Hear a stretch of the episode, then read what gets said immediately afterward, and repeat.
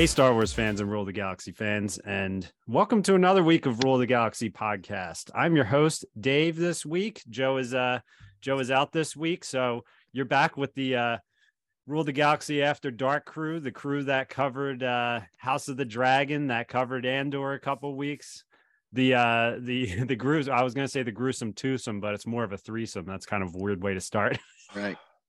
Do we do we have to give an earmuff warning? since Yes. It's after dark. Just earmuff it for me, all right? yeah so it is me brent and alfie and we are here for chapter 187 of rule the galaxy podcast and we're going to send around the horn right now we'll start with alfie alfie how are you doing Doing good, man. I really enjoyed this episode and you know, always happy to talk the wars, as Brent says. i got for a second so i got a little screwed up can you hear me Yeah, we can hear you. We're, we're all good.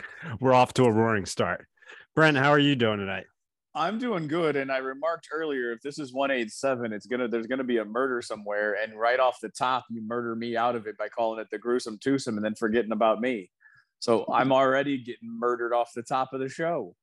well i would i knew it was three of us here but i was going to say the gruesome twosome i don't know. Right. You already committed a 187 on me right before we start the show. I feel like I feel like Wilco at this moment. All right. I Exactly. you know. You pulled a rampart on me. and and we haven't had you know we're, we're going to be talking about you know some star wars news tonight obviously the newest episode of the bad batch order 69 has not happened yet i'm waiting for order 69 to happen Oh, from my brain went to order 66, and I was like, wait a minute, it has happened, but no, order 69 has not yet. yeah that's when all the tr- all the clones are going to be gone I don't know. They just keep disappearing, though. We'll get to it, but they just keep disappearing. You guys aren't watching the right Star Wars films. This is true. This is true. You, You have know to have spe- you have to have special access for those. I, I I don't know if I have that access yet. i know uh, and Just order be 69 sure to clear a web browser afterwards. order 69 on google probably would yield something i'll say it does. so Uh, in all fairness, though, in all fairness, there is an actual Wikipedia page for Order 69. oh, so it actually exists Kind of. all right well you You're guys gonna out have- there who You're gonna have some can look it right. up. Somebody's gonna log on Wikipedia and just check it out, just to see if Alfie put something on. We need to get what's his name? Uh, what was the guy? The, Wi- the- Willie Harms or uh, Tom Line, No, one of those No, guys? no, the uh, the guy we had on, the the main the supreme Oh. emperor, the Yeah, supreme emperor. Emperor, yeah. he's gonna he's gonna come at us again with uh, Order sixty nine on Twitter. Exactly. Yeah, we need the history of it. Just to clear it up, it's pretty obvious that it's a parody. You know, it's lighthearted and fun, but I'm I won't go into the details. You can look that up yourself. All right. I'm going Huh. to tomorrow. I'm doesn't not gonna dis- lie. It doesn't disappoint either. It doesn't. It's pretty good. All right. All right. Well, So we we're off to a after great start. Yes. we are after dark. Absolutely. So I got a couple notes here. Um, you know, I didn't see anything too crazy as far as Star Wars news this week. I jotted some stuff down. Joe had some stuff, and I know Alfie has some. Uh, one thing I wanted to hit on, uh, which was announced today, is uh, the Mandalorian trailer will be premiering. What is it? This Saturday, Monday. Monday. Yeah. ABC. So whatever ESPN, ABC has a game. So Monday, I think. January 16th Monday, January 16th. You will during have to halftime. Yes, you'll have to watch a football game, which I will be watching anyway. Uh, and did they confirm during halftime?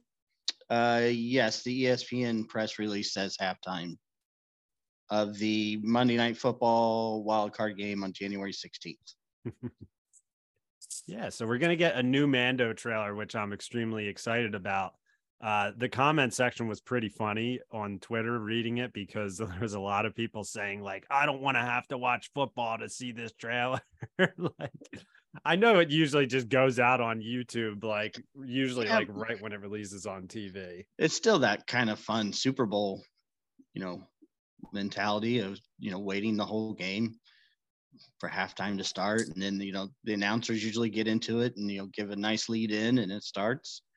I think um, the Last Jedi was shown at a, was it a Bears game on Monday Night Football? I, I think you're right because I know I watched that when when they revealed that trailer. I think you watched it first, like at the game or, you know, in the game, and then it cut to commercial and showed it uh, more in a theatrical way. I love marketing for a movie like that when it's like when it's just hardcore when they're when they're doing stuff like that. Like I, I hope there's something with the Mandalorian like that. I hope we're gonna hear Joe Buck and Troy Aikman do one of those spiels where like you can tell the announcers. Yeah. Yeah. They have no idea what they're talking about. Oh yeah, I can I can hear Aikman just stumble over it and try to act like he's excited for Star Wars. Well, Or Troy, as the as the battle rages on on the field, there's a battle going on elsewhere, Oh, and that's man. on Mandalore. Joey's got to do a skit of that. I know. Little Joe Buck, Troy Aikman action. At the same time, wouldn't it be kind of cool if they just nerd out for a second and they actually are true Star Wars fans? Oh, I would love that. I'm a Joe Buck fan personally. I mean, They- he's he's hated in Philadelphia, but I'm a fan of his actually. They drop a Mara Jade reference or something before they go to it. I'm thinking The Force Awakens was during a halftime of, of NFL game, and it wasn't really nerdy or anything, but you could tell the announcer was really excited for it. Like he he was he couldn't get through his spiel fast enough to be able to watch it. Dude, that was 2015. Lots happened in my life since then. Before that, like, yeah, I had no idea. It does seem like forever ago, honestly. I mean, that's point. that's an eternity in my life. Yeah. Do you imagine uh, Ryan McGee? If they, uh, do you imagine Ryan anything. McGee? I know I'm a nerd, so It's true. I I mean, I. I I'm a nerd as well, but I'm not. I, seriously, I, I could not remember back to when that happened. I can still remember going to see Happy Gilmore, not Happy Gilmore. Uh, what it just uh yeah, no no no the football just one. to see, just to see just the, to see the uh, episode one trailer. I saw it twice that day.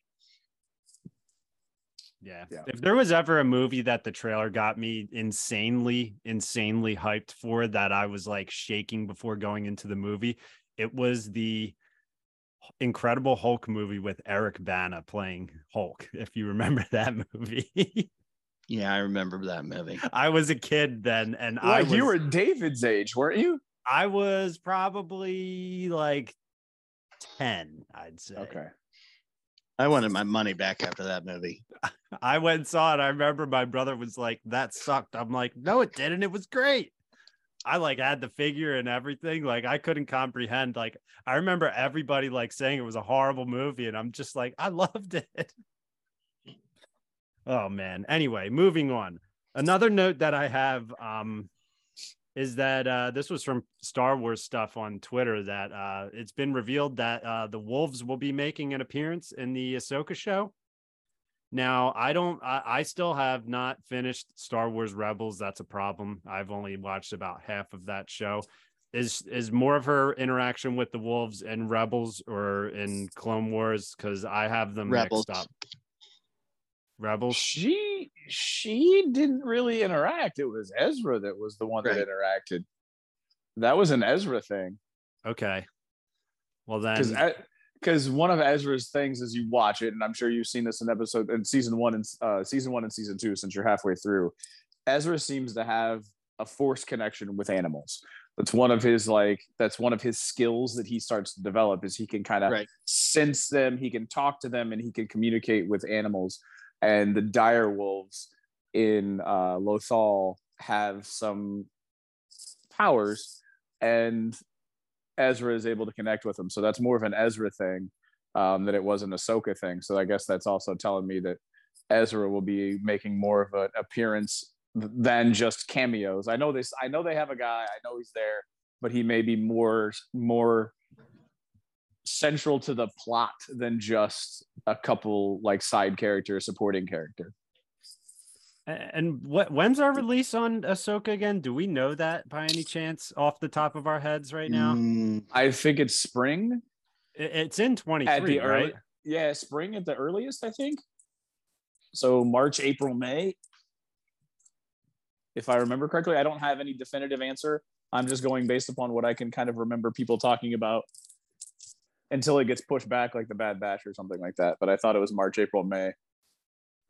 I honestly think this is going to be an excellent there's no year for Star official yet. It's just uh, 2023. okay. 2023. All right. As long as it's coming within the next year. I mean, we got plenty of stuff coming out within the next year. So I think it's going to be an awesome year for Star Wars. I really do. Although last year was good. We got a lot of good content last year. Not that I loved all of it, as you guys heard last episode.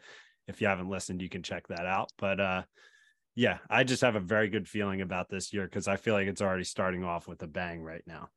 So uh Alfie, you had some news points too. Uh, what what did you want to hit on? Okay, uh, following up with the Ahsoka news, uh, Skeleton Crew will be wrapping up in March, which to me seems a lot sooner than would be expected. I was figuring that would just getting started, but it's from what I've been reading, it's been filming right alongside Ahsoka, and March isn't that far away. So, could it be a late 2023 release as well? because remember book of boba fett took about six months from post in post production if i remember correctly again and we can ha- we can argue about the quality of the post production on that right that can be left to be desired but i feel like obi-wan and boba were about a six months post production so that would put us basically christmas time ish november november december christmas time for if we're talking about a six month post production Yeah, because it's still listed as uh, coming out in 2023. So I'm not sitting here and telling you that that's exactly what's going to come out, but Sounds about fi- right. yeah, Yeah, uh, and what's crazy to me is I just went on IMDb and just looked it up for the hell of it, just to do a checkup when Alfie was talking about it, and they still only have uh, Jude Law as the only actor listed on IMDb. Like, uh, I don't know anybody else who's going to be in this show. well, the, it's going to be kids. I mean, we're gonna like, and so they might be keeping the names of them because who knows who they are. Goonies Yeah. Like, in it, do- space. it doesn't matter. What's that? Goonies in space. Well, I don't know. Everybody tries to say Stranger Things in space too. Hmm. So uh, if you read any or listen to any of the Star Wars stuff or read any of the posts, they're trying to say it's a, I don't know, it's a it's a gang of kids going through Oh, some. but yeah, and to me, Stranger Things is a The- kind of new horror- take of Goonies. like a horror take too, right? Yeah. So it's not like Goonies is more the comedy adventure, and this is more horror. Stra- Yeah. Stranger Things is more horror. Wh- Which I definitely think is going to be fun. I'm like, I, I really think this show is going to be sneaky good. You know, they got an A-list actor and Jude Law in it and everything. So, Solid A-list actor. Solid A. Okay, uh, another real quick one here. Uh, I got oceanfront property in Utah.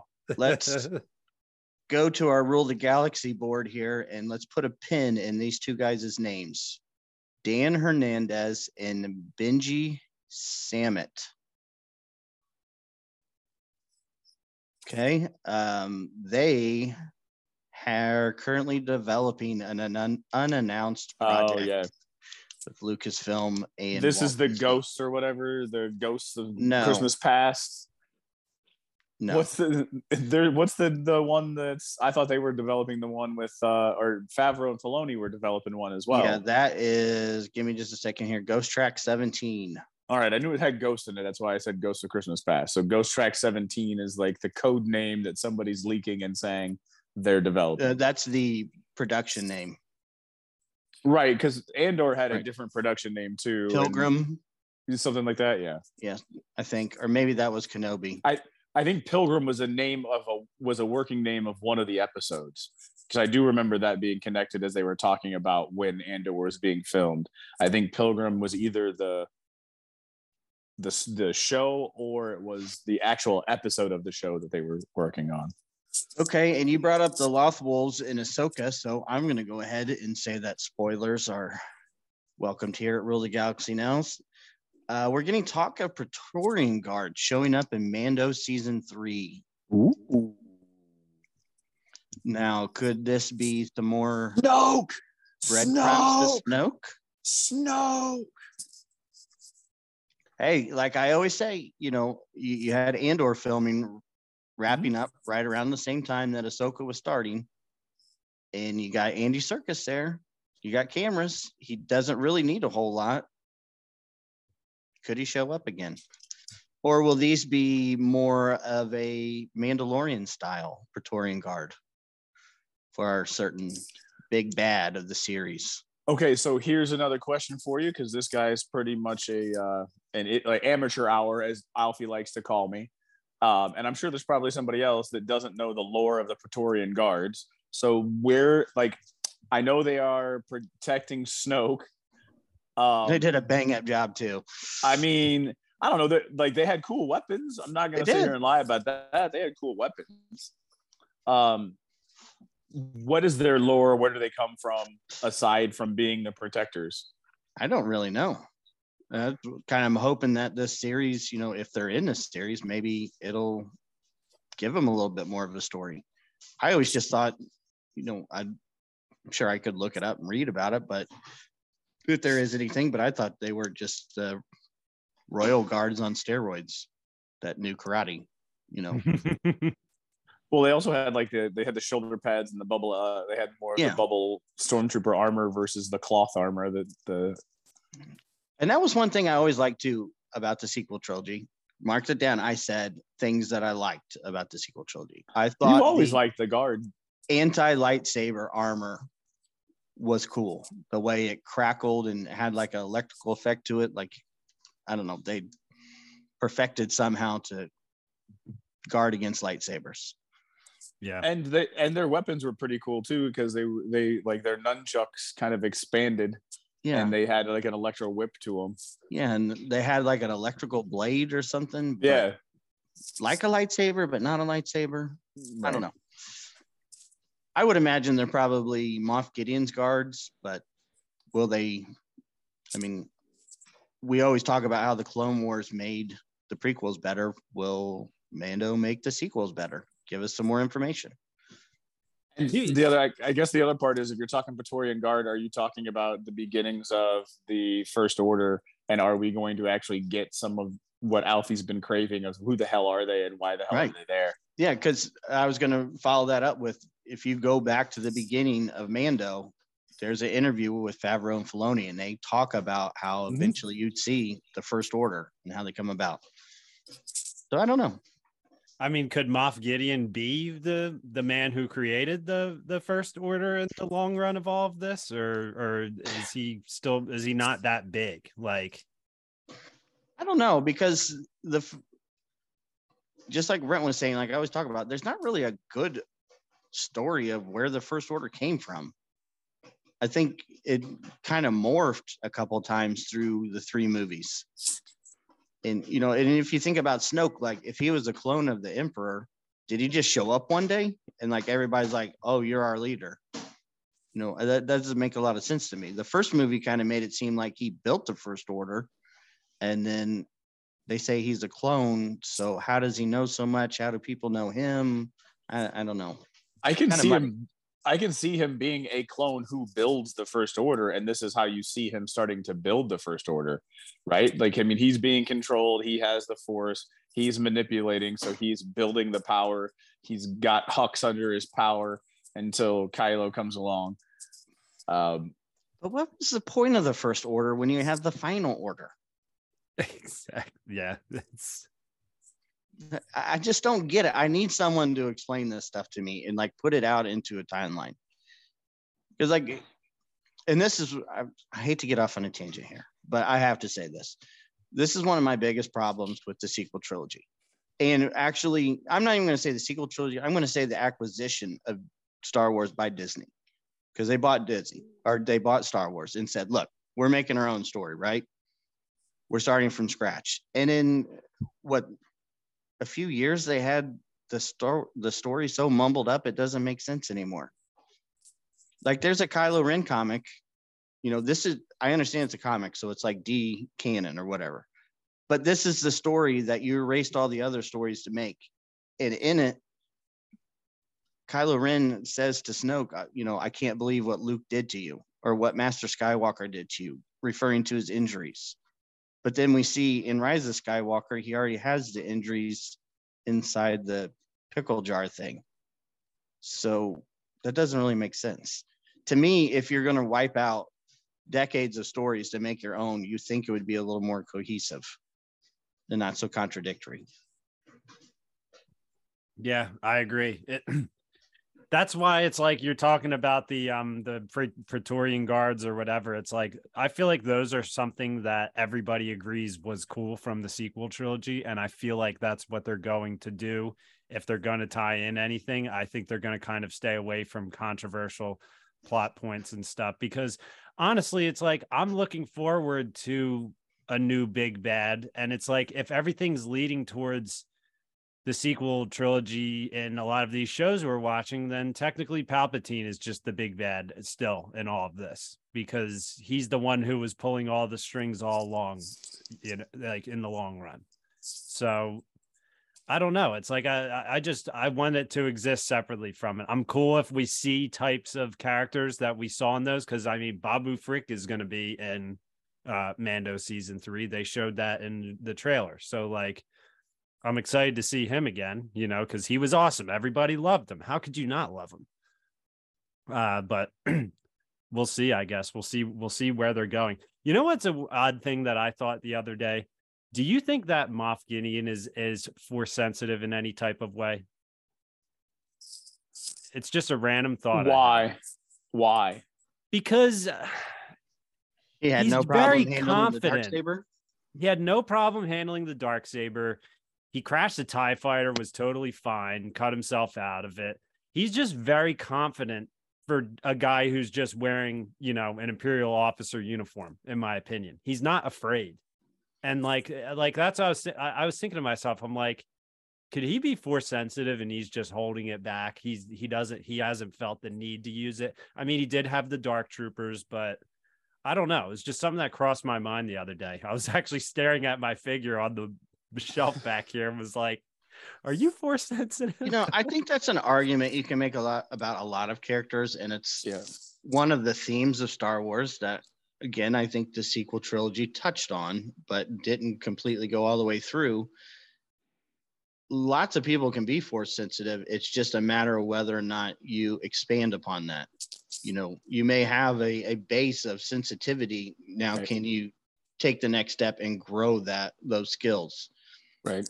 And it's how much of that do you have? And it is a theme of star wars but if you're going to say that and I, I don't know if you've read the heir to the empire or any of the other thrawn stuff some people would say that the decisions that thrawn makes would be like he could see the future and that he because he's playing the long game. He's willing to lose a battle to win the to win the war he, the way that he makes decisions and the way that he carries himself some people if you don't know the whole story would say that he might have some force sensitivity if it was exposed to you in that same way.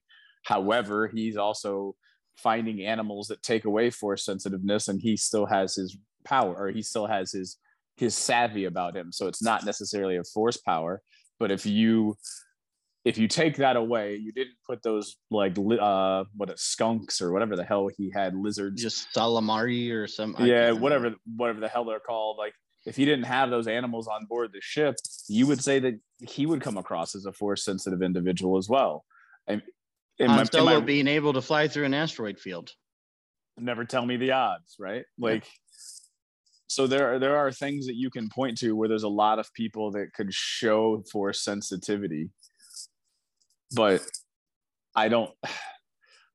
I think this is also a this is a problem with Star Wars fans is they want to see we are so starved not starved but we're so spoiled by the surprise twist and force and somebody being forced that we're always looking for a surprise twist in every single thing that we watch and we're always looking for somebody to be a force sensitive that's those are the two things if you listen to if you read posts you listen to other podcasts everybody's hoping that somebody's force sensitive or there's somewhat some surprise twist and if there's not a surprise twist then it's a filler episode Somebody that's comes true. back from the dead. and that's the surprise twist right like Right. it's it just seems like people are so starved or spoiled and they think that that's like they feel like that is like a that's a hallmark of star wars and some of the people that didn't like andor did because it didn't have a lot of the surprise twists it was one that was pretty straightforward what you saw is what you got there wasn't really much surprise in there True. That's true. Yeah, I mean, all right. While while we're on this, because we're we're talking a decent amount of sequel trilogy right now. Doug, So let me get one more thing in here. Before go ahead, go ahead. Because Joe, Joe's not on here tonight, and he kills any of this talk. Okay. Uh, Ubisoft, who's developing the new Oh, Star Wars games. game, yeah put out a statement that their open world Star Wars game will boast a fully open, seamless universe. Uh, basically, you can go anywhere and do anything. Yes. Yes. That's exactly what we need. I I am jacked about that. Yeah, Now that would be Go ahead. This is not um this is not the one that's being made by uh this is not like the uh it's not High eclipse Republic This- one. Okay, not Eclipse. it's not eclipse because eclipse is going to be like way way before and it's going to have whole new races that they're going to introduce into it um so that's a that's almost like a dune star wars crossover in a way um is the way it sounds like i mean it sounds like it happens in a early early timeline or some other distant timeline but still has some star wars ties is the Yeah. way that i've heard about eclipse but so when you say that it's going to be a complete open world All I can say is go by their statement. And it says in the game, players will be able to jump between systems, immersing themselves in a vast galaxy, bursting at the seams with activities. At the heart of the game sits an in depth, lengthy story driven by a fully customizable character that walks a path chosen by the gamer themselves. Mm, like so there's that just throws a whole like i'm going into the programming of this man like the number of variables to program into that game because you're going to have so many different paths that people will want to take Right. It, it sounds to me, and I know I'm not like the biggest gamer, but I, I do enjoy watching my son play games. I when a new Star Wars game comes out, I play it for a little while. Uh, it sounds a lot like like a Far Cry game or Mhm. Red Dead Redemption, something similar to that. Well, Yeah. the ones that I played is, and I'm it's been a while since I played is like Batman Arkham City, um, which is a fantastic game, but it's a Batman open world. But there's still, and even so, the other one would be the the biggest one would probably be Skyrim. Skyrim is one of the biggest open world games. Um, it's set in medieval times, kind of a medieval world, kind of Game of Thrones ish. But Zelda, if you play Zelda, is another open world game that you can go anywhere and do anything. So if I'm thinking of Zelda, there's still a there's still a path, right? So I still, even though I have and can go and do everything I want, there's still a path for you to take. And if you're telling me that I could do anything, how like I want to be a bounty hunter. Is there going to be a bounty hunter path? I want to be uh I want to be a Sith. a Wookiee Sith- bounty hunter. is, is there going to be a I want to be a Sith? Is there going to be a Sith path? I want to be a Jedi. Is there going to be a Jedi path? Um, I want to be a politician. Is there going to be a politician path? Um, I want to be a stormtrooper. Is there going to be a way to get into the stormtrooper and kind of go into the Empire and live as a like uh, our friend um, Vinny, who wants to be in, uh, the Imperial? Is there a path where I can live as an Imper- an Imperial, get onto a Star Destroyer and drop bombs and blow up Kamino, uh, Tipoca City and Kamino? Now you bring that up. uh, You said politician, and I, I sorry to jump off track, but I just I was in this article, uh, in the comments section. I read somebody who had an idea for Emperor Palpatine game based on politics. You know, building an empire, running it. cutting it back and forth between you know different missions with Dark as Darth Sidious, things like that. And I thought that was a really good idea for a game. It It'd be something fun. really different. Yeah, Yeah, I just I mean, I'm I'm interested to see how it plays out and to see if I can have those threads or if I can be a bounty hunter who becomes a Sith. Or be a bounty hunter who becomes a Jedi and I'm a Jedi bounty hunter. Yeah, I'm going to assume that they have. You have to have bounty hunter, smuggler, Jedi, Sith. Like those. Those four like kind of have to be in there, in my opinion. Um, and honestly, like the capabilities of these open world games are getting out of control. Uh, like even the new Lego Star Wars trilogy, uh, or the the complete saga game, you can open world fly to the different planets in that game and you can open roam on those maps. Now like you said brent it's like there is a path to the map still. But like you can go to jakku and be like all right like i'm gonna go i'm gonna go over to the wrecks where Rey was like you know searching through the you know uh star destroyers and then i'm gonna go back to town or whatever like you can free roam anywhere you want uh, throughout the galaxy in that so like for them to be able to do that on a Lego game, and then you, I I don't know if you guys have seen any of the footage of Hogwarts Legacy that's coming out. That game looks freaking incredible. That's an open world Hog, uh, Harry Potter game that's coming out, Is it a And I- Lego Harry Potter or is it actual Real. like okay. But it takes place. What what uh, Alfie? Are you familiar? What is it like? I've Three just seen hundred some- years or something before Harry Potter? Something Okay. like that. I've just seen some clips of it and it looks pretty amazing. Yeah. Yeah. So that's like, you know, you can just hop on your broom or a hippogriff or whatever and, you know, be like, all right, I'm going to go fly here. I'm going to go do this. And then they have the entire castle and just everything. So, you know, I- I- whatever. I Go just want to say that I have a there's there's a part of my nerddom that just peaked to hear you drop hippogriff very I know, wasn't it awesome? very smoothly and like nonchalantly just dropped. You can drop on a broom or a hippogriff, whichever one you want to fly on. yep. There's there D Doc, you went to another level of nerddom in my book that is amazing. So just want to Hey, I'm a Harry Potter fan and I didn't do those books till later in life. I saw the movies, but uh, I needed audiobooks. I needed that. I, I didn't have the patience to sit down and read them. So, it's in a book.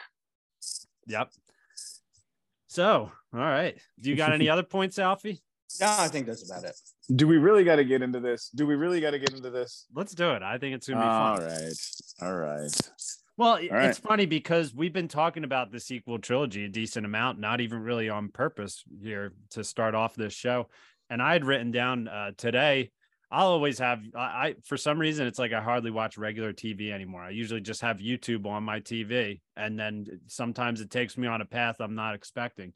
Uh, and today, I wound up. Uh, they they put on this documentary for the Rise of Skywalker, where it pretty much showed the making of the movie, and they mixed it in with clips of the original trilogy, where they were showing a lot of the callbacks that they were trying to do when they were developing it, and then it would show them on set, and it would show Daisy Ridley, and it would show like all the all the cast, like they looked so freaking happy making mm-hmm. that movie behind the scenes. And it honestly made me feel kind of bad about some of the backlash that it does get because honestly, one thing I'll say is I saw JJ Abrams working his ass off on it to try to make it perfect because they actually really went into the dagger situation where they wanted a part of the Death Star to be on that planet.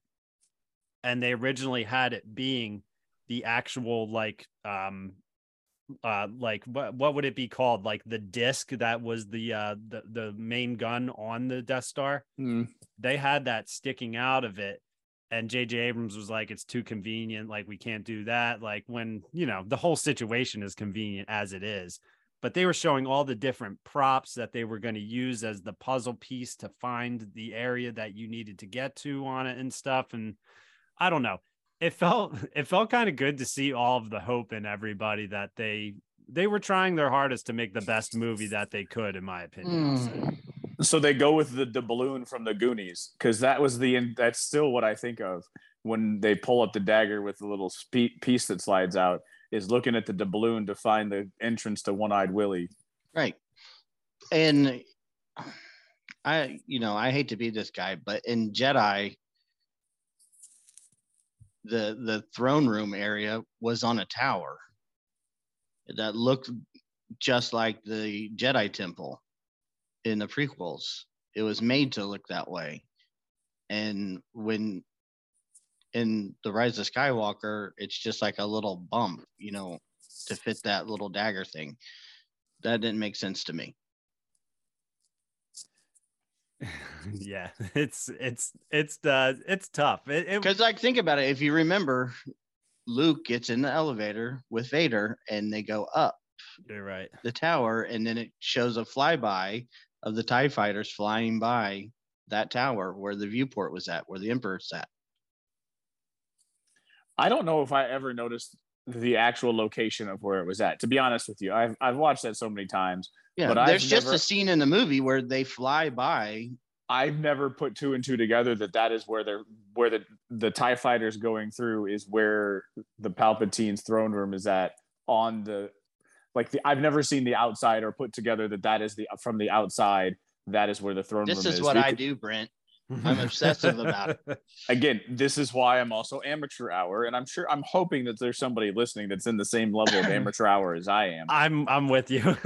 because I've never put that together to see where like I've seen the people flying by, you see the outside shots, you see all the war, you see all of the, the battle taking place, and from when he's looking at it, he's like, good, good. When you're looking at that, you see that it's a it feels like it's a far distance away. It doesn't feel like that battle's taking place on the Death Star yet.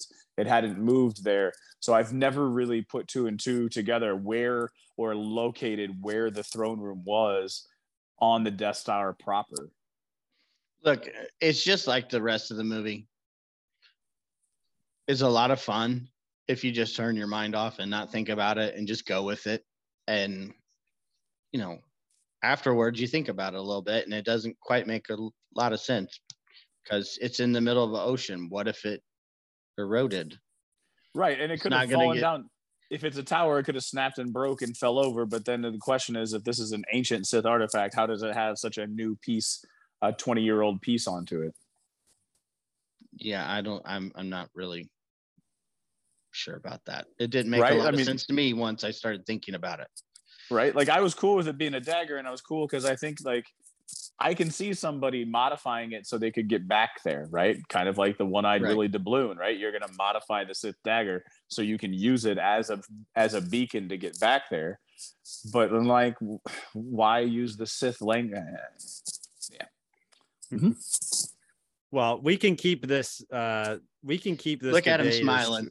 as short as we uh want to. Uh I mean we could talk all night about this, but Joe had this written on uh the notes and I want to definitely hit it was um Thanks, Luke, Joe. Luke Skywalker uh, does his uh, transformation from Return of the Jedi to The Last Jedi. Does his character arc make sense? Can you find a way to make sense of it? Uh, I can find got an easy way to make sense of it. All right, let's hear it. I know your answer.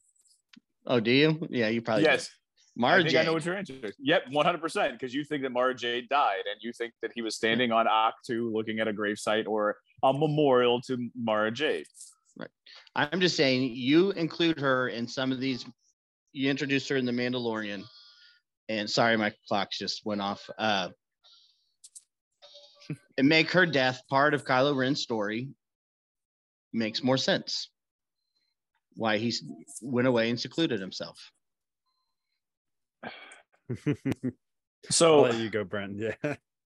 so here's the thing: like looking at some of the stuff that I've read in the EU, the books, right? So the stuff that was out, the Thrawn trilogy, and then when you get the new Dread Chronicles, you have all that stuff.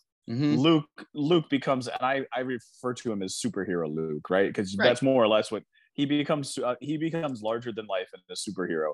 And a lot of fans wanted to see superhero Luke.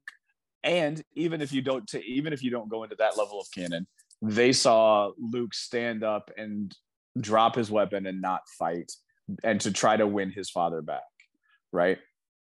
Then you fast forward 25 years, he can't get a Jedi Academy off the ground. He maybe wasn't tapped to be the leader of the new Jedi. He might not have the teaching skills. and he's afraid that somebody else will turn into Vader and he feels like they're going to be Vader. There's a part of me that as you get older and more jaded, I can see you becoming more fearful. I can see you becoming more worried about am I doing the right thing? Am I doing something to create an arch nemesis that's going that's going to kill um the rest of the world? Like am i am i up to the job? Do i really have the chops to do this? Yes i stood up to people. Yes i changed my father. I redeemed my father. But do i really have the chops to do what i think i need to do? And maybe i don't. And when you feel like you don't and you feel like there's fear you feel that coming in that's the dark side moving in and luke might have had some dark side move in because he was afraid I'm okay with that. Yeah, I mean, uh, I thought that was actually really well put. What you just said there. Um, I, I just get, I just can't get past the him kill, trying to kill his nephew in his sleep. Like that's the only thing that I just can't get past. I'm okay with that, and really, I didn't really have so much a problem with what they wanted to do with Luke. Just how it was presented. I to me, it just hit wrong and I agree with what you're saying, uh, Brent. I can see that as a Jedi would get older, as anyone gets older. But that was exactly the problem that happened with the prequel era Jedi and why oh. the Jedi Order fell. You know, the fear of a student turning to the dark side is why they stopped teaching basically defense against the dark arts. They stopped mm-hmm. teaching that because you get too close to the dark side. So then when they actually had to fight the dark side, no one outside of two masters was prepared. Right, and they weren't even prepared, right? Because I always right. say this: Yoda, Yoda, who was beating, I will go to my grave saying that Yoda was beating Palpatine in the throne room, and he no. turns, he turns tail and not runs. in the least he he had him falling down. If he would have continued, Yoda fell down too at the same time. If anything, they were fighting to a draw. But Yoda realized that fighting to a draw or continuing the fight would more than likely lead to his death. And the only way to win was to run away and hide and wait for the Force to present a viable option. But why are Yoda defeating, even if there by a slim chance he was able to defeat Palpatine, he had already lost. The Jedi Order was destroyed. That's true. I agree. I agree with that part. And Yoda may have been thinking that, but in that moment, he was turning. He turned it. He threw it back at Palpatine. Palpatine was falling off of that. Right. They both fall. Was, Except Palpatine stops himself from falling. Yoda falls all the way back down to the ground and is presented with the choice: try to recover my saber and continue the fight, or run away and wait for a better opportunity to strike. I would highly recommend you. I understand that it's not canon and it is a book, but however, it is the novelization of novelization. the movie, and it goes into great detail what Yoda's thoughts were during that fight, and that basically, as soon as he started fighting, he realized it was over. He'd already lost, and there was no hope of actually winning. Did it make sense for him to spin the platform before he threw it? Because it really didn't do anything.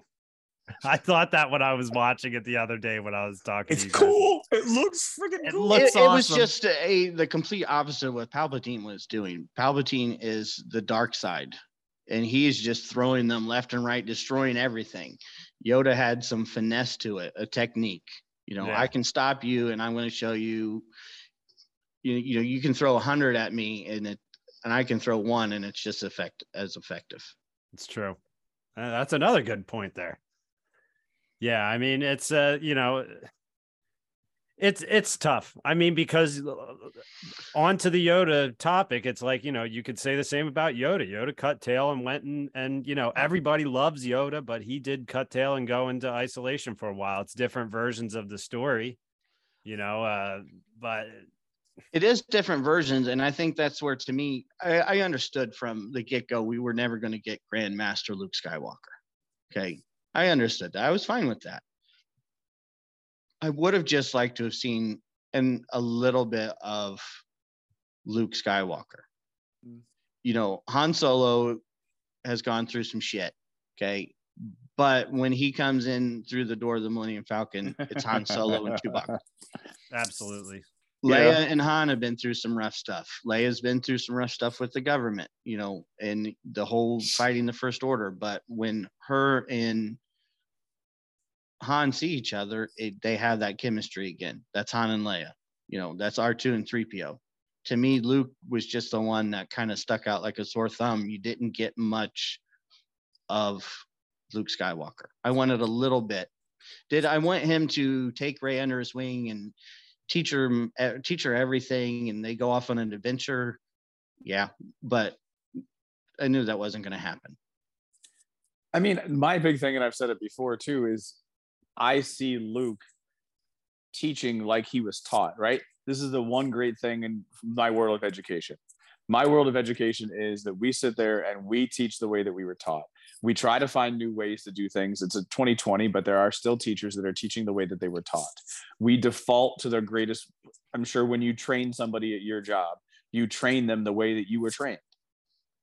The Yes. way that he was taught was to beat up on somebody, to ignore them. To it was almost like Miyagi and Ralph Macchio in the uh, Karate Kid. Like it wasn't. It, it wasn't the let me teach you the ways, young young Padawan. It wasn't. It wasn't a Jedi Academy. It was like I'm gonna have to like make it hard on you, and he was making it hard on Rey the way that Yoda made it hard on him. And he was like, keep up. Like in my mind, what I see when he was jumping over the or uh, jumping over the pole vault to go catch the fish, he's like, keep up with me, young pup.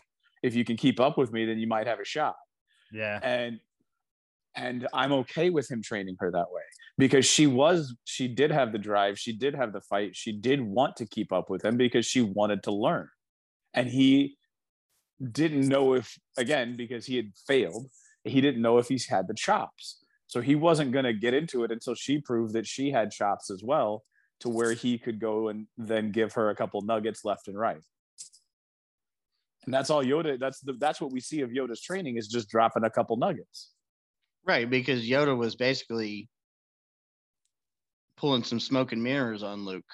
He was never training to be a Jedi. He was training to be an assassin who was strong enough in the Force to kill the Vader and the Emperor. But uh, you know, and I th- I think what we're getting at here with this topic is if we see more of a Return of the Jedi Luke, is more of the fan base going to be happier than the part of the fan base that's happy with the Last Jedi Luke? and if we continue to build on season two of Mando and then the two episodes of Book of Boba Fett, if he's has a bigger part in let's say Ahsoka or Skeleton Crew or you know whatever else comes down the line, his own show, because I firmly believe we're getting a Luke Skywalker show at some point. If not a Luke Skywalker show, he's going to be a central part of like uh, the Mando Avengers. It makes sense. I mean, it's like you Luke Skywalker is technically like the Iron Man of Star Wars. You know, it's like picture he just he has that pull to him. And uh, from a marketing standpoint from a storytelling standpoint i mean why would you not go there? He is your guy. He is the main hero you know of of your original movies. So you know you have the technology to do it. I mean why not? It's it's very comparable to like Henry Cavill as Superman. You know, if Man of Steel is your first movie or introduction to Superman, and you've never seen Christopher Reeves as Superman, it, it's probably going to be okay. You're enjoy it a lot more. But if you grew up with Christopher Reeves, and then you see, you know, broody, undecisive Superman, you're going to be like, wait a minute, that's not Superman. How'd you get Superman wrong?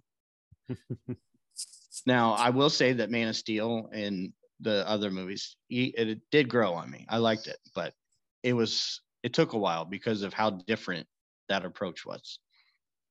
And I just think that with The Last Jedi, it is a lot harder for people to come to terms with that Luke Skywalker. I I'm also going to go on a this is a personal opinion which we all have them. I think it doesn't help the fan base when Mark Hamill himself goes on publicity tours and tells people that he doesn't like playing didn't like playing that character. That just gives fandom an open ammunition and open AK-47 to say, see, the, our hero doesn't even like being that hero. It wasn't our hero. He's not our hero. Right. So it right. didn't it didn't help that he didn't put on the company and talk the company line and say, yeah, he grew, he different, he was different. and he grew and he, he went through some stuff and he he expressed he ex- was exposed to different things and he went through some tough times he could have he could have sold it and kept acting and sold it in the public eye, but he went on different talk shows and said that he openly wasn't necessarily a fan of this character, which doesn't help the fan base either. Yep. Which he then took it back too, though. He said, you know, I, I, I needed to see the vision, you know, like I needed to see it all come to fruition. Like, but he already once the, the cat's damage. out of the bag, yeah. it's done. You, you, know, yeah, you can't put that toothpaste back in the tube. He, he already, he already, he already damaged it, and it, it, it, yeah, it just didn't necessarily have to happen that way. I you could have felt that way, and maybe ten years later, like so, if you would have said that now, it would have a different ring. I think. You know, I I I really really just feel that a big problem with the for me personally. I'll just keep it to me personally. I don't think the stakes of his isolation and the way he felt were high enough. I think if you would have maybe tuned it to where like, you know, I let's say like Jakku was his fault. Like he lost control of the force or something and he destroyed both fleets. You know, something to that magnitude, then it would have made a lot more sense. But you know, or if, or maybe if they was they were hunting him, right? Like that's the right. other thing too. If he knew that they were out hunting him, then he had to disappear. But it, you're right; it does seem very small that his school died, and therefore he runs. and like from he never talked to Kylo Ren about it, or you know, at that time Ben Solo, and say, "Hey, kid, look, man, you got the Skywalker blood. You know, this is what happened to your grandpa. This is what almost happened to me." And you know, if some old guy starts talking to you about how you could be a more powerful Jedi and offering you powers. Don't listen to it. That's a Sith. They're all Sith. You just reminded me of the Back to the Future with old Biff Tannen going back to talk to Biff Tannen. If some wild-eyed scientist comes yeah. and tells you, I mean, he never thought to like have that conversation with them. Like, hey, our blood is dangerous. We we walk a fine line here. Well, I mean, if you ever have these feelings, just talk to me about it. Okay. Let's not keep it in. Luke Luke failed on his first student, man. I mean, come on. He he decided to drop. He was an early dropout right yeah. away. Grogu I dropped call that a failure though. He gave him a choice. I know. I'm Grogu kidding. I'm kidding. I know.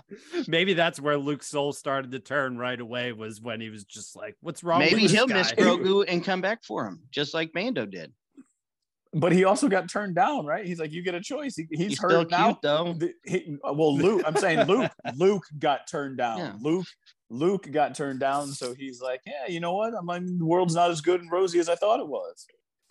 I God. gave him all the. Remember, I gave you all these frogs in the pond. He had so many fro- frogs to eat. Look at all these frogs you could have, and he turned me down. Yeah. Well, I, I what would you guys say we're good on that topic? You think we're ready to move on to Bad Batchery? Yeah, let's let's talk some Bad Batch. Yeah, I mean, I mean that I was mean, fun though. I, I think we've had a very civil conversation where everybody made different points about it, and I can understand all of them, and you know, still be fine at the end of the day. I I'm I survived. We all survived.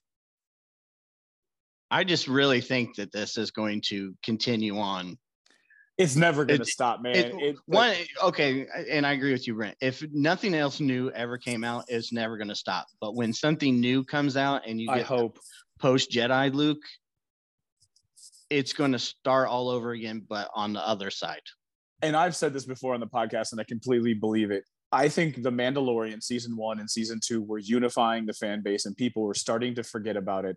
And then, and it, you had to do it this way And then Favreau and Filoni brought out the Luke that everybody wanted, and all it did was re-splinter the fan base again. Yeah, But why would the other side not love that Luke? That's the thing. It's like I could see why people will have problems with the Last Jedi Luke. Why did why would the other side not want the the, the original one though? Like what what problem do you have with it? because they were Like- because they were exposed to the last jedi like again you got to figure out entry points they were exposed to the last jedi one first they didn't necessarily know all of the lore to get into the return of the jedi grandmaster luke so they don't they they wouldn't see it that way but i think it's honestly i don't feel like it's the the younger generation it's more of the older generation that gets mad and says see see that's what we needed that's what we need to have it Right, was a I pretty feel- awesome scene. Oh, like and, and like for the fan base, I feel like for this for the unification of the fan base, I wish it would have been somebody else, but it absolutely could not have been. It absolutely has to be that Luke.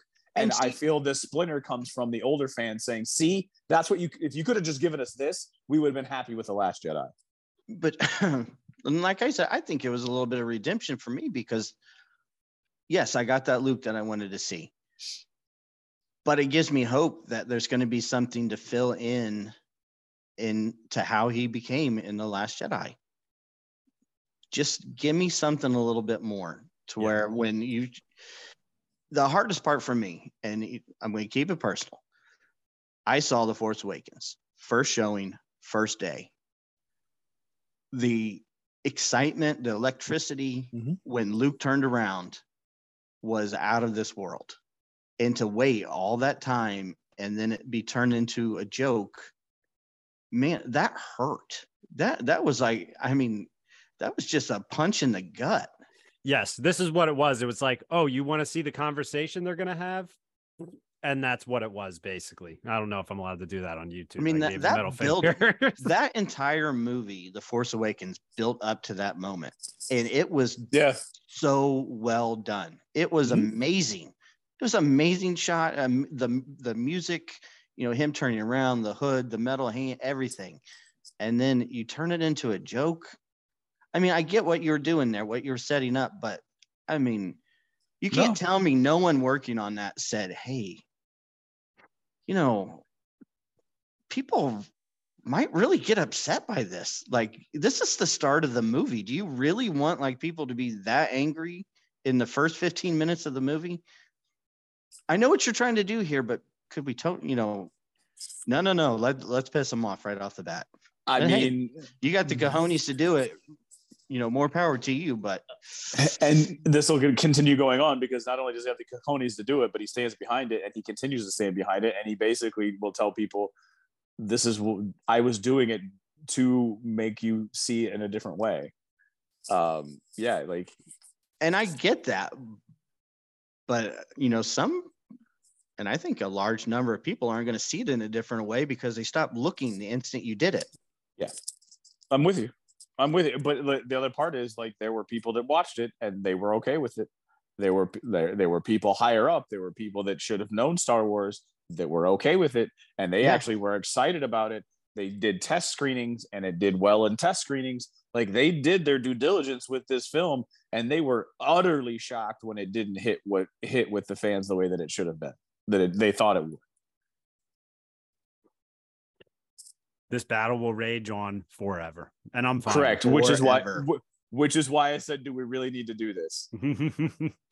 Thank you. it's fun every time, Thank you, though. Joe. It Thank really you, is fun every time. To me, I feel like I learn something new from it every time. There's a new point that I hear every time. There's maybe different feelings, and then maybe I might feel bad about it again. I don't know. Sometimes I feel good about it. Sometimes I feel bad about it. It's like it, This- it varies. because really i- in rewatches of the last jedi and i know we got to kill this topic to, to get to the bad batch but i rewatched the last jedi with a with a blank slate open you know let me get into this thing i can deal with almost all of the luke stuff except that one part that Hmm. one is just You're saying the throwing the lightsaber. yeah you get throwing the, yeah, lightsaber right. I, I, I, I just don't. I, I get the shock value, but that it just starts the movie off in such a bad place to me.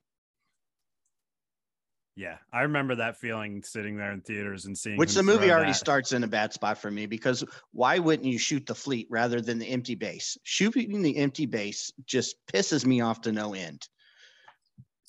Oh, we caught him in their evacuation. I I just had flashbacks to IC I triple C. Oh, um, Why would you so- shoot the empty base? They're right there. They can't go anywhere. Because they had they had a uh, they had a weapon that they wanted to use and they wanted to show their power because they're also not Blow good. up the ships. They're right there. They're not even moving. No one in Star Wars is a good tactician. There's only one tactician, and he hasn't made a showing. He will back. He will in April or whenever Ahsoka comes on. That's the only one that ever had any like tactical smarts. Now to go back to this topic, and like this topic is becoming like I have the high ground meme. I am so sick of hearing Obi Wan has the high ground and all of the memes and all of like it makes it's a nail on a chalkboard scra- scratch when I hear that silverware across the plate. I hate that meme at this point because it is way, way overused. And I feel like I feel the same way about this topic, right? I, because no one's going to change anybody's mind. Everybody's going to feel the same way that they feel. We can have good, honest conversation about it, but everybody's going to be set in their ways. Yes. Um, and that's the way Americans are. We don't necessarily like want to come to a consensus. We can agree to disagree. We can be civil about it. But like, I- I feel like the Obi Wan, the high ground is this that th- these are the same thing to me, and it's like, ah, thanks, Joe. I would like to just make one last point. You know, I did just spend like four months unlocking Grandmaster Luke on my Star Wars game. You know, I finally got him leveled up and everything. He is pretty awesome. I'm sure he probably like. So in my Star Wars Legion game, the dude is like the most overpowered unit in the game. As well, he should be. Like, I'm not like mad about it, but he he should be the hardest one to kill. He should be the one that. But like, yeah, like I get it, but hmm. All right. Well, we hit it. We had fun. Moving on to Bad Batch. it's just we a have a uh, yeah. We have a, a filler episode of Bad Batch, the solitary clone. I fell asleep watching it. You know what? Yesterday, my day, it was like I, I don't I don't know what was going on, but I just never got to watching it. And it's like the kids got to sleep, and I came down here in my basement to watch the show, and I'm on the computer, and next thing you know, I'm working on like some videos for like my plumbing channel and stuff like that. And I'm sitting here like two hours later, and I'm like, oh my god, I came down here to watch the Bad Batch. What the hell am I doing? I'm like, let me go throw it on. I sit down, throw it on. And by the end of it, I was just like, holy crap, was this a freaking great episode, in my opinion? Uh, what were you guys, you know, let's just go through initial thoughts. Let's hit some points. Uh, uh, we'll start with Alfie. Uh, what, what, what did you think about this episode? I cannot believe that this was an animated 25 minutes of television. Yes. It's an animated show. That's what I told myself after it was done. I, I think I said it out loud. I was like, this is an animated show. This- it's crazy. This one episode had so many layers to it, so many different ways to look at it, think about, and like I've said in our, our chat, you know, you close your eyes for a minute there and you're watching the Clone Wars. And it was really easy. Good guys, bad guys. True. my my biggest thing was it was 25 minutes like it felt like it was longer than 25 minutes right like and the other piece um i play my star wars legion game for those that don't know it's a little tabletop miniature game i talk about it all the time but in tabletop miniature game you have four main factions. You have the clones. You have the separatists. You have the rebels and you have the empire. And everybody be- prior to this episode was like how do you guys play the rebels versus the separatists? How do you guys play the empire versus the clones? They never existed in the same timeline. Well boys and girls watch bad batch season episode three season two episode three because this one damn episode unified all of those timelines I'll give you that. So if you're going to count the, since the separatists were now against the empire, you would consider them to be rebels. yeah i would i like that the the people right i would put them in that Yeah. rebel category like the the girl um the the governor the real governor Yeah, and they because were then they were and or he kind of listed off all of the different factions that would be considered rebels. And he did say separatists. Actually, in Andor, he did say he mentioned the separatists. Right the remaining separatists that are Mhm. now realizing like so what was it on uh bad batch episode or season one the raxus prime governor that you Mhm. think that you think happens to be the monocle guy that's in the back row of the celebration scene Yeah, of Yavin Four. of Yavin 4 so there's a possibility you know what i mean that's that's what i'm kind of Mhm. getting at like i would call them rebels but this kind this even if you didn't have the rebels in this you had three of the major factions fighting and taking place and existing at the same timeline. You had um, Commander Cody, and you saw the clone face mask armor, right? So the Mandalorian style face mask armor with the black Mhm. lines and the strip down the middle. So you had the clone armor. You had early Star Trooper, uh, Stormtrooper armor because the the ones that were coming off, yeah, the TK droids were coming off with the two eyeballs. So you Mhm. had you had two different troops. You had Empire troops and clone troops. And then you had the B1s coming over the top and doing their Roger Roger with attack droid, telling them how to fight. I mean, you had three of the major factions of my game taking place and fighting in this one episode. It was Mhm. pretty cool. Yeah, and and what Alfie? Do you know the name of that planet that this took place on? Uh, I've- Desix. Desix, and is that a planet we've heard before in Star Wars? Do you I- think? Don't believe so. Okay, that's what I was wondering. It's like um, the the the woman who was, uh, I guess, the governor there. You know, her voice when she was wearing the mask had that like you know Star Wars. Uh, is do you know like the name? Of, is this all like a new race of people on that planet and everything? Like it's all is it all new or no? It reminded me of like the. It reminded me of Leia's Jedi or Exactly. bounty hunter, bounty, bounty hunter Leia. It reminded me of that. And then there was also, was it Embo? There was like the uh there was like an Embo feel to him because of her mask and the helmet that she was wearing over the top of her Right. head. That those were the exact vibes I got. I'm like, this is kind of like Leia. I'm like, it just feels familiar to me. Actually, look like the disguise that Lando was wearing in The Rise of Skywalker. You're right. I'm gonna need to go back and look at it now, though. I'm saying you're right, and you know what? I don't even remember what he's freaking wearing. Yeah, when you said Lando, you were thinking Return of the Jedi Lando with the with the bone mouthpieces in front of him. Is what you were saying, with the Black that- Series figure that I was just looking at recently. which was the same Lando that I was thinking of. That's why you spoke up, and I was still trying to figure out which one from the Rise of Skywalker. He which, and I didn't say anything else. hey, at But least yeah. I at least I admitted that I was full of it when I said you're right, and then I said, eh, I have no clue what you're talking about, actually. but I just want you to know I was in the same mental space you were, D Doc. So like, because we're amateur hours over here, I guess. Exactly. You're never gonna let me live that down.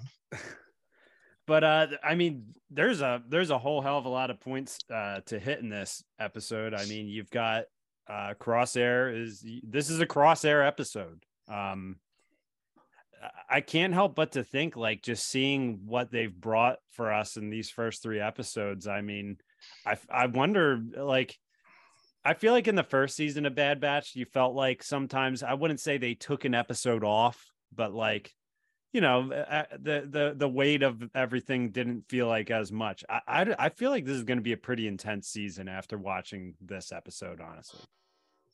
The first season didn't seem to have, besides like maybe the first three and the last three, an ongoing story so much as it was just an adventure of the week. yeah Uh, it was very A team. I, I agree with you. I think this season, while they'll still be doing missions, will have a kind of underlying theme through all the episodes. This one's definitely darker though too, right? Like I feel like it's already started off being darker just because of the the fact that the empire is getting stronger and no one really likes the way that the empire is getting stronger. Um, Andor had a darkness to it because it's it's a little bit further ahead in the timeline, but it's essentially the same thing. But it's the building of this empire and how they go about building it. Right. Now, my next question to you is like you said, it was a crosshair episode. Is it a Cody episode? Ah, that's true Could it be seen as a Cody episode if you are of or if you are inclined to like the Clone Wars better than you are to like the Bad Batch? Did Cody die at the end? That so, so just the way that Rampart said, right? Because I kind of alluded to that when we got in. He said clones just keep disappearing. So Mhm. is he talking about clones deserting, or is he talking about them just gun smoking clones? Dude, I didn't even think of that. So I, I think I think, think Cody's Cody got- I think But- Cody got away, but are they gun smoking other clones? Like that was it was kind of a sinister way. And I mean everything that Rampart said now that he gun smoked Wilco, uh, you're gonna take with like, okay, what the hell is he saying? There's gonna be a Mhm. double me. There's gonna be a double meaning and a sinister meaning to what he's talking about. especially since he knows that crosshairs one way or another wasn't truthful about what happened to the bad batch so is he playing him along Yeah, he is because he what like what the other thing that he was saying was like, how long did you stay alive on that platform before we came back? And like, how did you like more or less? How did you get to that platform? How did you know where to go for that platform? Mhm. Like, you weren't the only one on that platform, and he knows now that the bad, the other bad batches were on that platform with him. Like he, he knows, but Rampart knows. He just and Crosshairs is like got to figure out that he knows. Yeah, and when he's talking to him, he kind of just has his little pad there and he's kind of looking at it and is just like he's not very focused on his conversation with him. It's not like he's sitting up at his desk looking him in the eye and talking to him. It's like he's sitting there on his little um tablet or whatever. What what what do we what do we call them in Star Wars again? Data It's like- pads. yeah, data pad. He's on his data pad and he's just kind of like, yeah, yeah, this is what I got going on for you. Um, I thought it was fun to see uh Cody in this episode. Uh, I don't know, it was just, I, I mean, I, I guess we witnessed the the turn of Cody technically, right? I mean, he at the by the end of this, he didn't feel right about it. no he said you know the difference between the clones and droids were that they had a choice and what they did or didn't do they had to live with and I think that that really played into this episode because, like I said, it felt like the Clone Wars when they're trying to go up that, you know, ramp into the castle and you know take they're fighting battle droids. Got the sense that Cody was, you know, he's in his element, but when he gets to the end of it, he's fighting. He realizes he's fighting for the wrong reasons. That yes, he fought for the winning side, but what it's become is evil. It's not the Republic. Yep. Did any of you guys get Helm's Deep vibes when they were going into that castle? Because there was a Mhm. bridge that they were fighting to get over, and I'm just like, this is exactly like Helm's Deep. I, I swear, I, I got to rewatch it. I only got to watch it once. I wanted to watch this one twice before coming on tonight, but there was one part when they were going over a bridge to get into that stairwell, and I'm just like, this feels exactly like Helm's Deep, uh, and and that's the kind of stuff where I'm just like reminding myself that it's an animated show for how well done the action is in this. I mean, it, it really is to me. It's like I, I think they're just hitting their stride with with animated Star Wars shows. Honestly, I would agree. This episode had so much in it from, like I said before, you know, who were the good guys in this episode and who were the bad guys. They they touched on it the the previous episode with who you know, Tech said he never thought of separatists that way, that they were just people fighting for independence. We and for us personally, watching the Clone Wars in the the prequels, they were the bad guys. But I, we'll go with Lord of the Rings here since you brought up Helm's Deep. You know the the little speech that Boromir gives when they killed all the Easterlings. You know, he's standing over one and says, "Was this person really bad? Was he really evil? What made him? You know, what threats against his life, his family, were made for him to march this way?" And now that the war's over, you know, this governess uh, Ames, Tawni Ames, you know, was I think very naive in thinking that she could declare her independence. She fought a war, lost, and then is going to say, "You should give us what we fought this war for, and just be okay with it."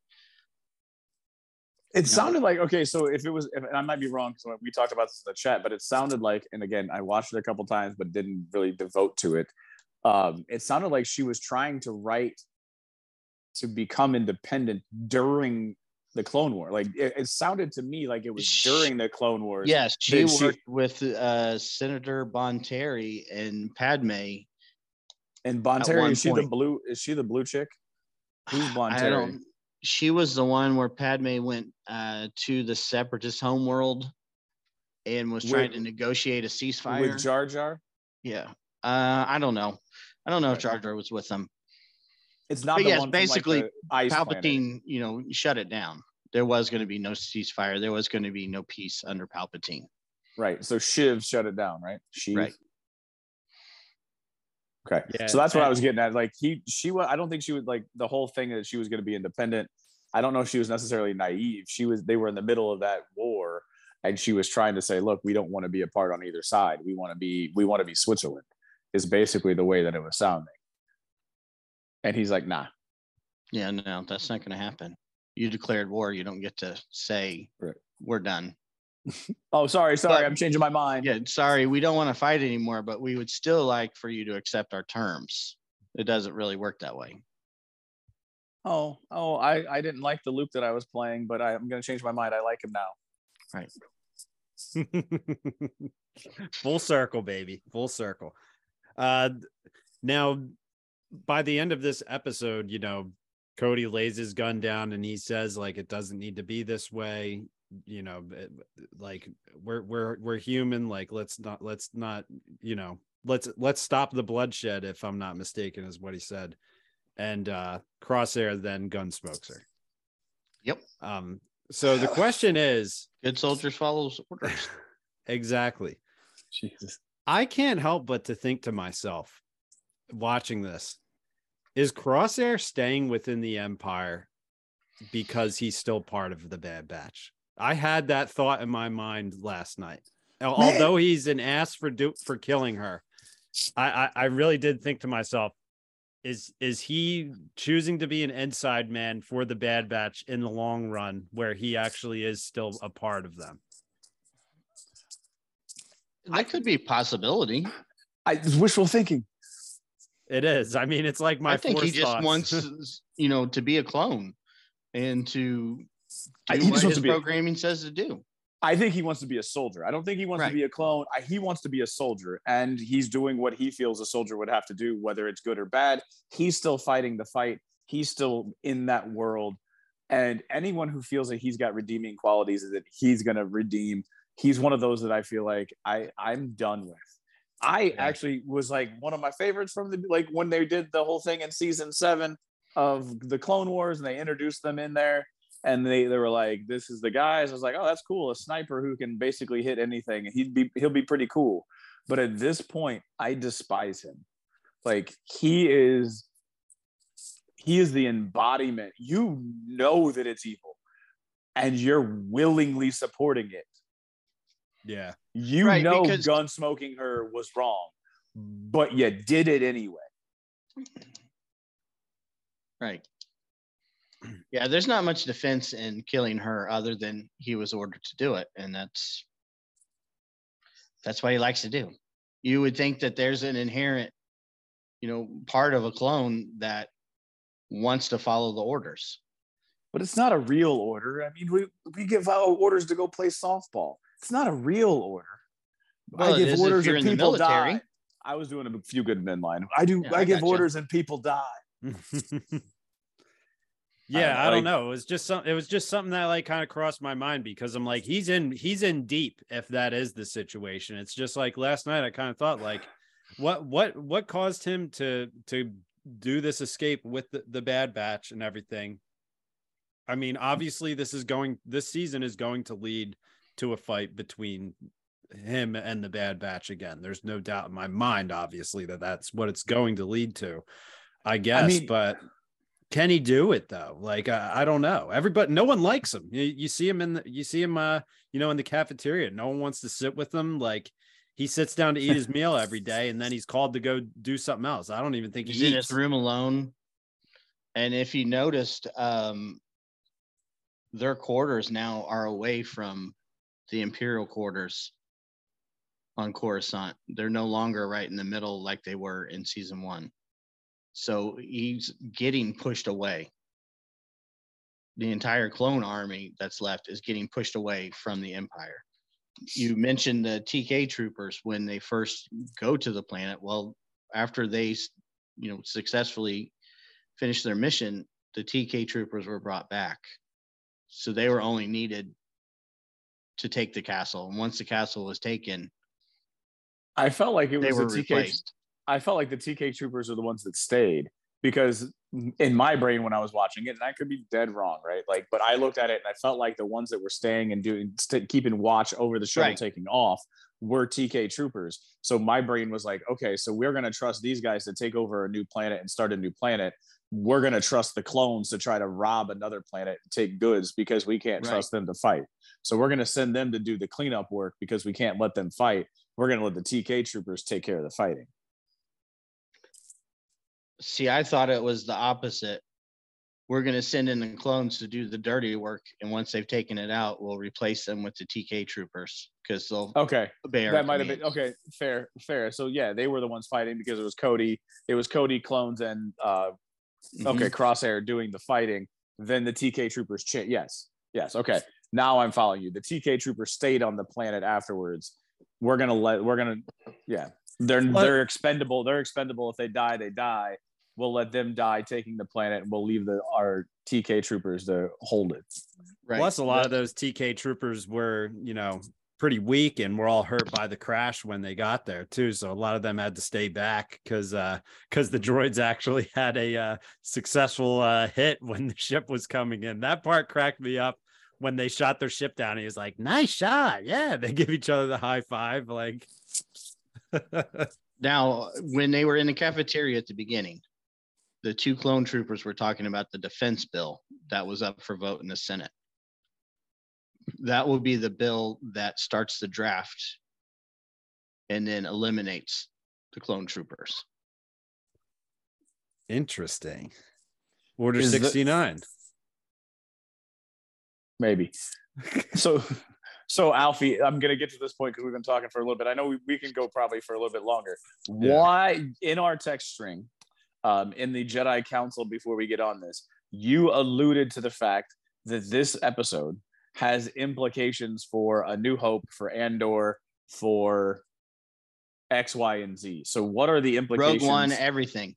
right. So, what are the the, biggest implication here is if you watch this episode, it shows you that you cannot openly be defiant to the empire.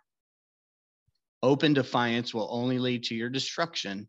And like Cody was trying to tell the woman, it's going to be a lot worse. If you defy us, they're they're going to rain fire. And it's going to be worse than if you had just complied.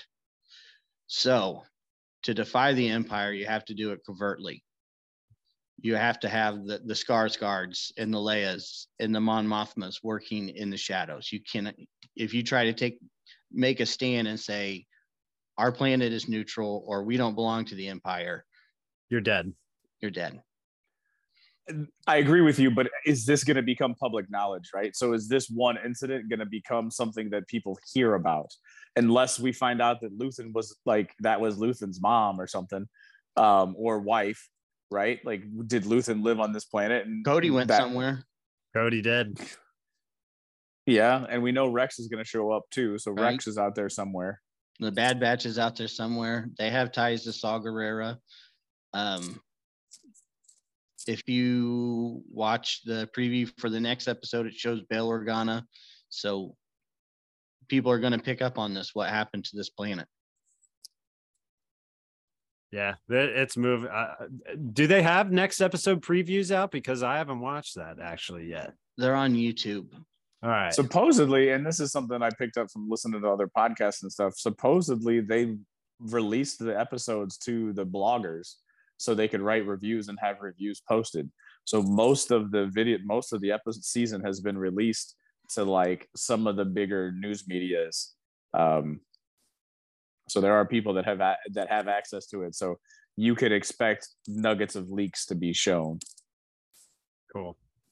Yeah. I so, mean, I'm just so uh, be so be aware when you're out there surfing the web that there might be some nuggets dropped because you can't trust the people that get that information.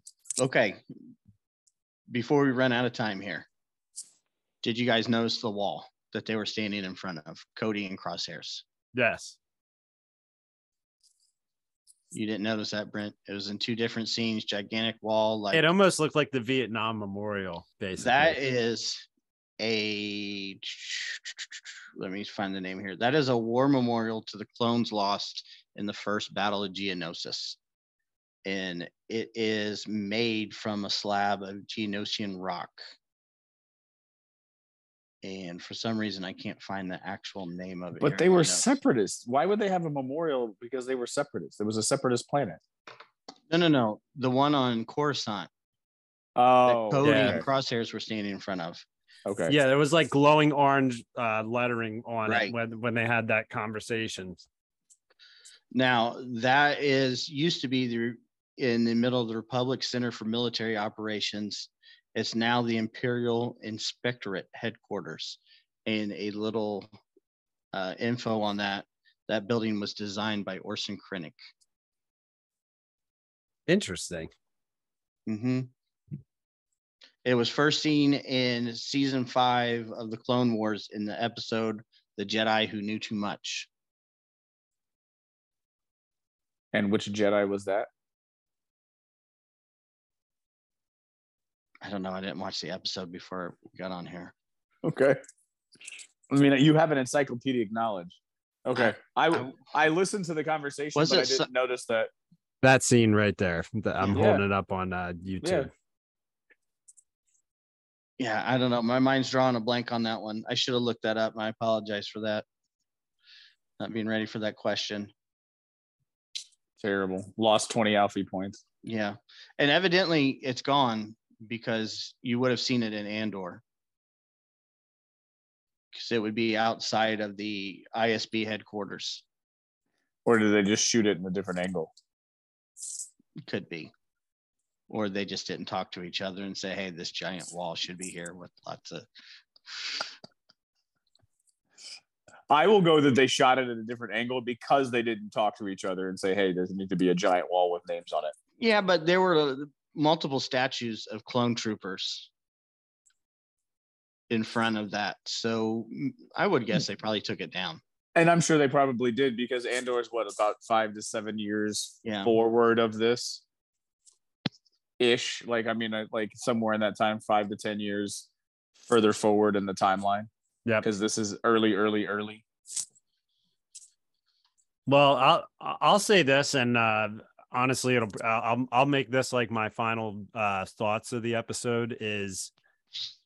If, this third episode showed us one thing, it's that they've already built layers to the Bad Batch in the previous season. I know we had a couple episodes with them in season seven of Clone Wars, but the fact that we were able to just have a single uh, episode that had to do with Crosshair and that it was so intriguing, honestly, you know, I, I just I, I have a lot of hope. Uh, I don't know. I, I'm just really excited for this. I'm I'm really enjoying this season, and you know what? It's like I I- because it's not live action. I feel like live action. I go into it with extremely high expectations every week.